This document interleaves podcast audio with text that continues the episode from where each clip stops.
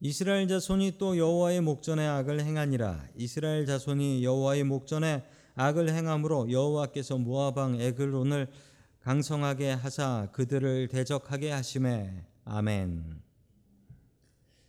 자, 우리 옆에 계신 분들과 인사 나누겠습니다. 반갑습니다. 인사하겠습니다. 반, 반갑습니다.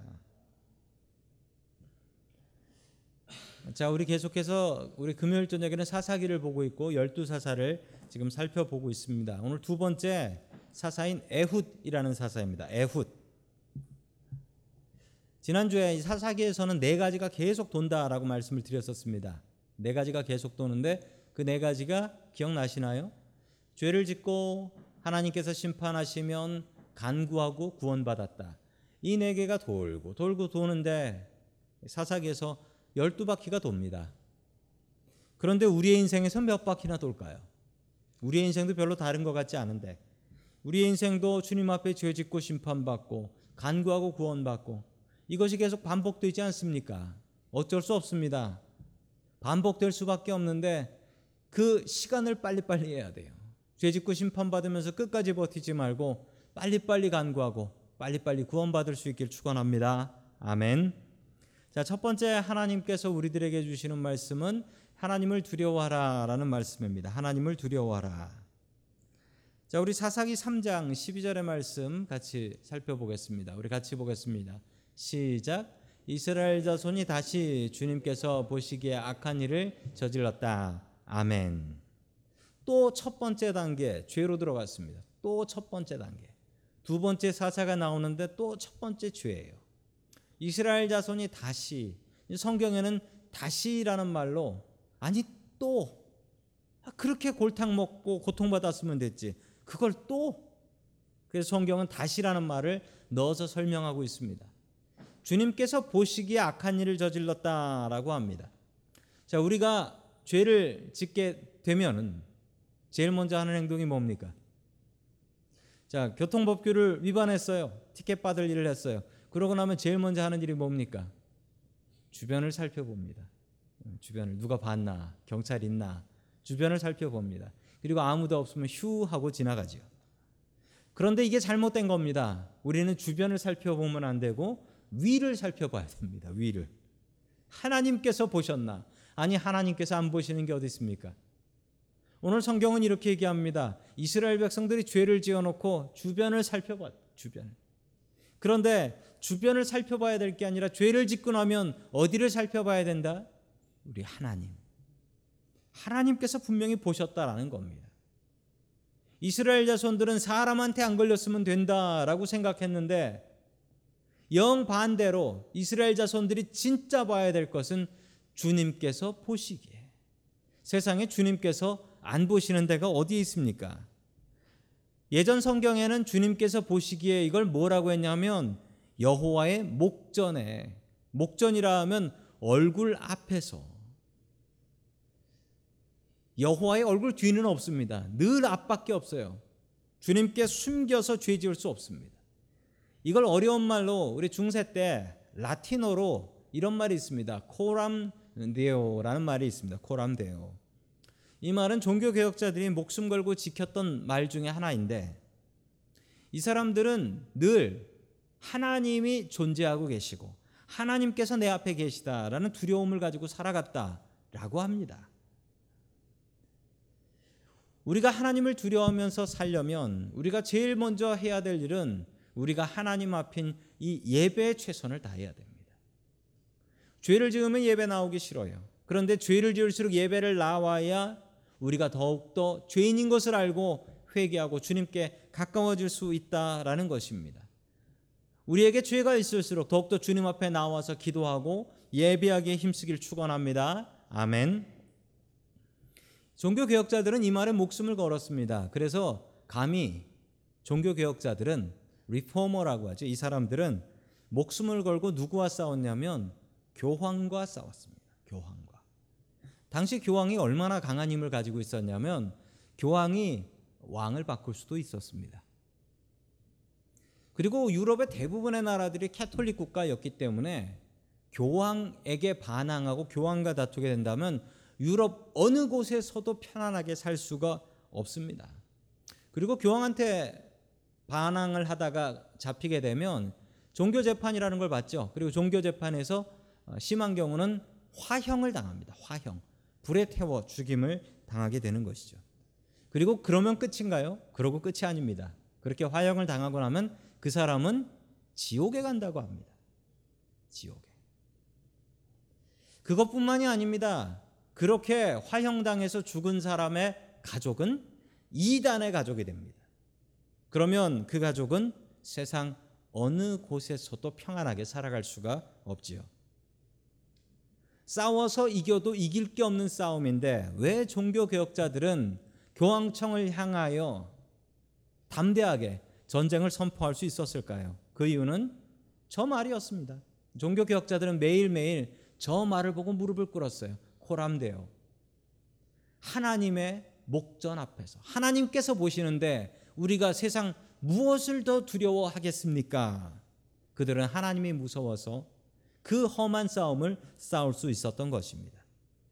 우리도 우리의 두려움의 대상을 바르게 정해야 되겠습니다. 그 대상은 바로 하나님이어야 합니다. 그리고 그 두려움을 우리의 가족들에게도 알려줘야 됩니다. 하나님께서 가장 무서운 분이시다. 이건 말이 아니라 우리의 행동으로 내가 알고 내가 지키고 우리의 가족들과 내가 옆에 같이 보는 사람들에게 알려줘야 합니다.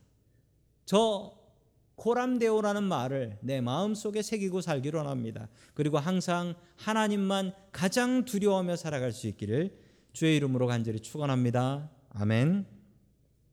두 번째 맞음 두 번째 하나님께서 주시는 말씀은 늘 하나님만 바라보라라는 말씀입니다. 늘 하나님만 바라보라. 사사기 3장 12절의 말씀 같이 보겠습니다. 시작. 주님께서는 모압 왕 에글론을 강적이 되게 하셔서 이스라엘을 대적하게 하셨다. 아멘. 저는 분명히 믿는 사실이 있는데 하나님께서 역사의 주인이다라는 사실입니다. 하나님께서는 역사의 주인이십니다. 가끔 이렇게 흐린 날은 해가 있지만 저 구름 뒤에 해가 과연 있을까라는 생각이 들 때가 있죠. 저 구름 뒤에 해가 있을까? 걱정되고 염려가 될 때가 있습니다. 그러나 분명히 그 구름 뒤에 해는 있습니다. 세상에 악이 지배할 때가 있습니다. 악한 사람이 지배할 때가 있습니다. 우리 한국의 역사에서도 악한 사람들이 지배했던 역사들이 있었습니다. 그러나 어떻게 됩니까? 긴 역사를 놓고 보면 어떻게 되지요? 긴 역사를 놓고 보면 하나님께서 반드시 바꾸세요. 하나님께서 반드시 새롭게 하십니다. 하나님께서 반드시 새롭게 하세요. 왜냐하면 하나님께서는 역사의 주인이시기 때문에 그렇습니다. 하나님께서는 역사의 주인이세요. 내 인생을 살펴보면서도 그런 생각이 들 때가 있습니다. 과연 하나님께서 계신가? 하나님께서 도대체 나한테 지금 뭐라고 말씀하시는 것일까? 모를 때가 너무나 많이 있습니다. 잠시 잠깐은 하나님이 보이지 않고 잠시 잠깐은 하나님께서 눈 감아 버리신 것 같고 그러나 긴 나의 인생을 살펴놓고 본다면 하나님께서 나에게 하시는 말씀은 너무나 뚜렷하고 너무나 분명하다라는 사실입니다. 길게 보십시오. 길게 보시면 하나님의 손길을 느낄 수가 있습니다. 얼마나 길게 보냐면 역사를 느낄 정도로 길게 보십시오. 그러면 분명히 하나님의 손길을 느낄 수 있습니다. 오늘 모압이라는 나라를 하나님께서 강하게 하셨다라고 합니다. 자, 모압이라는 나라가 어떤 나라냐면 지도가 보이시죠? 아, 저 지도는 좀 알아두시는 게 좋습니다. 자, 이스라엘이 있고 이스라엘 주변에 있는 나라들입니다. 이스라엘 주변에 어떤 나라들이 있나 한번 보도록 할까요? 자, 여기는 아람이라는 나라가 있습니다. 여기가 지금 어디냐면 시리아입니다. 시리아. 그리고 그 밑에 암몬이라는 나라. 성경에서 많이 들어보셨죠? 그 다음에 모압이라는 나라 있습니다. 그리고 에돔. 에돔이라는 나라 있습니다. 에서의 후세라는. 자, 그리고 여기에는 팔레스타인, 성경에는 블레셋이라고 하죠. 이 나라들이 삥 둘러싸고 있습니다. 저들하고는 꾸준히 전쟁을 했습니다. 왜 꾸준히 전쟁을 했는가 살펴보자면 자, 저게 지금 현재의 구글 지도입니다. 구글 지도를 보시면은 아, 왜 저 사람들이 전쟁하고 싸웠는가 잘 알 수가 있습니다. 땅의 색깔이 다릅니다. 땅의 색깔이 달라요. 느껴지세요? 자, 저거 저 예전 지도와 지금 구글 지도를 살펴보시면 땅 색깔이 다르지요. 이스라엘은 풀을 얻어 농사를 지을 수 있는 땅이고 주변에 있는 나라들은 그냥 산 아니면 사막인 거예요. 그러니까 모압이나 암몬이나 에돔이나 늘 이스라엘에서 얻어 먹든지 아니면 힘이 세지면 이스라엘을 공격해서 뺏어 먹든지 그렇지 않으면 살 수가 없는 동네 사람들이기 때문에 그렇습니다. 약했던 모압이었는데 이 모압을 강하게 하나님께서 만드셨습니다. 이 모압이라는 나라는 구약 성경에 보면 아브라함의 조카였던 롯이라는 사람이 있었죠. 롯의 두 딸이 있었습니다. 롯이 그 두 딸과 관계해서 낳은 아들이 저 모압의 조상이 됩니다. 그래서 이 모압하고 이스라엘의 관계는 서로 좋은 관계가 아니에요. 친척이긴 한데 뭐 좋은 친척은 아닌 거죠. 그래서 서로 무시하고 서로 괴롭히고 그랬던 사이였습니다. 하나님께서 이 모압을 강하게 만들어 주셨습니다. 자, 계속해서 13절 봅니다. 시작.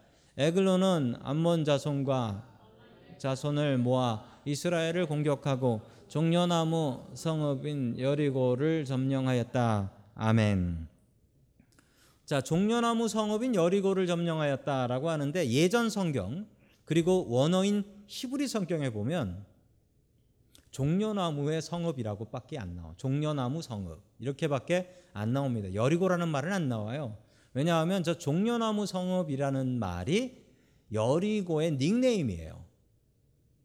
자, 왜 그러냐면 여리고가 있는 그 땅이 사막입니다. 유대 광야 끝에 있어요. 거기 사막입니다. 자, 그런데 그곳에 가면 어, 정말 이런 광경이 보입니다. 사막의 오아시스죠. 저기에는 종려나무가 너무 많아가지고 저기 종려나무에서 열매가 나오는데 그게 엄청 달아요. 엄청 달아요. 정말 답니다. 그 가면은 그거 사 먹을 수 있어요. 정말 달아요. 자, 이곳이 어떤 곳이냐면 여리고가 뭐로 유명하냐면 여리고에 살던 사람 한 분 아실 겁니다. 여리고에 살던 키 작은 사람 저 아니고 네, 사케오 사케오 사케오가 살고 있었어요. 사케오가 거기서 뭐 했다고 합니까? 세리장했다고 그러잖아요. 저기 상인들이 많이 지나가서 세금 많이 걷는 알짜배기 땅이었습니다. 그리고 지금도 지금도 기억나는 게 제가 이스라엘 갔다가 돌아올 때 귀국 선물 사오는데 어디서 샀냐면 저기 여리고에서 샀습니다. 여리고에 있는 쇼핑몰에서. 관광객들도 많이 지나가는 참 좋은 곳입니다. 자, 성경은 여리고를 잃어버렸다라고 합니다. 여리고를 누가 무너뜨렸죠? 하나님께서 무너뜨리셨는데 여호수아가 여호수아가 이스라엘 백성들과 제일 먼저 차지했던 가장 귀한 땅이었는데 저곳을 드디어 빼앗겼다라고 합니다. 모압 백성들한테. 하나님께서 왜 모압을 크게 들어서 쓰셨을까요? 단 한 가지 이유, 이스라엘을 심판하기 위해서입니다. 그런데 모압은 착각합니다. 어떻게 착각하냐고요? 우리가 잘 하나 보다라고 착각을 합니다. 우리도 마찬가지 일들을 하게 됩니다. 우리가 뭔가 잘 되면 내가 잘하나 보다라고 생각하며 교만해지지요. 그리고 뭔가 잘 안 되고 일이 잘 안 풀리게 되면 그러면 좌절하게 됩니다. 세상 끝날인 것처럼 세상 망한 것처럼 좌절합니다. 그러지 마십시오. 일이 잘 된다고 해서 교만해도 안 될 것이며 일이 안 된다고 해서 그것 때문에 좌절할 것이 아닙니다. 우리가 바라보고 우리가 의지해야 될 것은 무엇입니까? 잘 되는 것도 지나갈 일이고 안 되는 것도 지나갈 일입니다. 지나가는 것 보면서 한숨 쉬지 마시고 기뻐하지 마십시오. 지나가지 않고 바뀌지 않는 하나님 바라보셔야지요. 그래야지 우리의 삶이 흔들리지 않지요. 좋은 것 때문에 좋아하지 마시고 슬픈 것 때문에 너무 슬퍼하지 마세요. 이건 모두 다 지나가는 일입니다. 지나가는 일에 괴로워하지 마시고 하나님만 바라보시고 하나님 때문에 즐거워하실 수 있길 축원합니다. 아멘. 마지막 세 번째로 하나님께서 우리들에게 주시는 말씀은 하나님께 부르짖으라라는 말씀입니다. 하나님께 부르짖으라. 자, 우리 사사기 3장 14절 말씀 같이 봅니다. 시작. 그래서 이스라엘 조선이 여덟 해 동안이나 모아방 에그론을 섬겼다. 아멘. 에, 이스라엘 백성들을 18해 동안이나 예, 모아방 에그론을 섬겼다라고 합니다.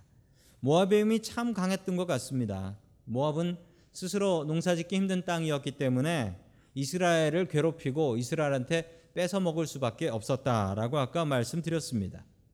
이스라엘 백성들은 여리고성 뺏길 때까지 버티고 버티고 버텼습니다. 그런데 이렇게 버틸 일이 아니었고 빨리 회개할 일이었지 왜 18해 동안 버팁니까?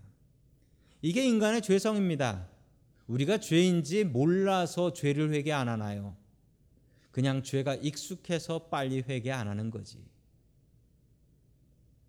이스라엘 백성들은 빨리 회개해서 하나님 섬기는 것보단 조금 주더라도 모아방 섬기고 사는 게 낫다라고 생각했을지도 모릅니다.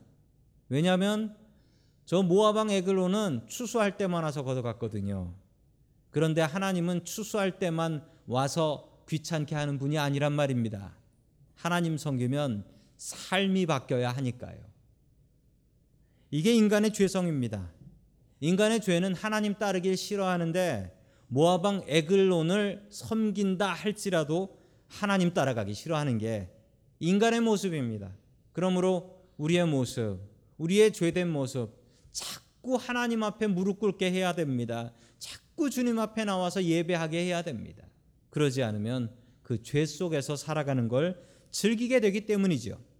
자, 우리 사사기 3장 15절의 말씀 계속해서 같이 봅니다. 시작. 이스라엘 자손이 여호와께 부르짖음에 여호와께서 그들을 위하여 한 구원자를 세우셨으니 그는 곧 베냐민 사람 게라의 아들 왼손잡이 에우시라 이스라엘 자손이 그를 통하여 모압 왕 에그론에게 공물을 바칠 때에 아멘. 자, 어떻게 했을 때 구원받았다라고 합니까? 오늘도 똑같습니다.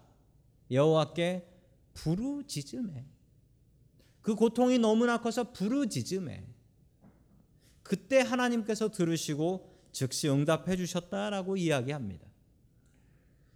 가끔은 우리가 조용히 기도할 때가 있고 어쩔 때는 큰 소리로 기도할 때가 있습니다. 언제 그러냐면 우리의 마음에 따라 다르고 우리의 기도 제목에 따라 다릅니다. 간절한 기도 제목 기도하면서 조용히 묵상 기도할 수가 있을까요? 그럴 수 없습니다.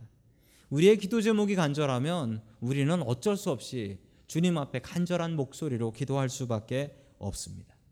우리의 기도가 간절하다면 그 간절함을 모아 여호와께 부르짖으십시오. 그러면 즉시 구원함이 옵니다. 15절에서 부르짖는 것과 구원함은 바로 한 절 안에 나타나고 있습니다. 부르짖으면 구원받을 수 있습니다. 부르짖어서 주님 앞에 구원받을 수 있기를 주의 이름으로 간절히 축원합니다. 아멘.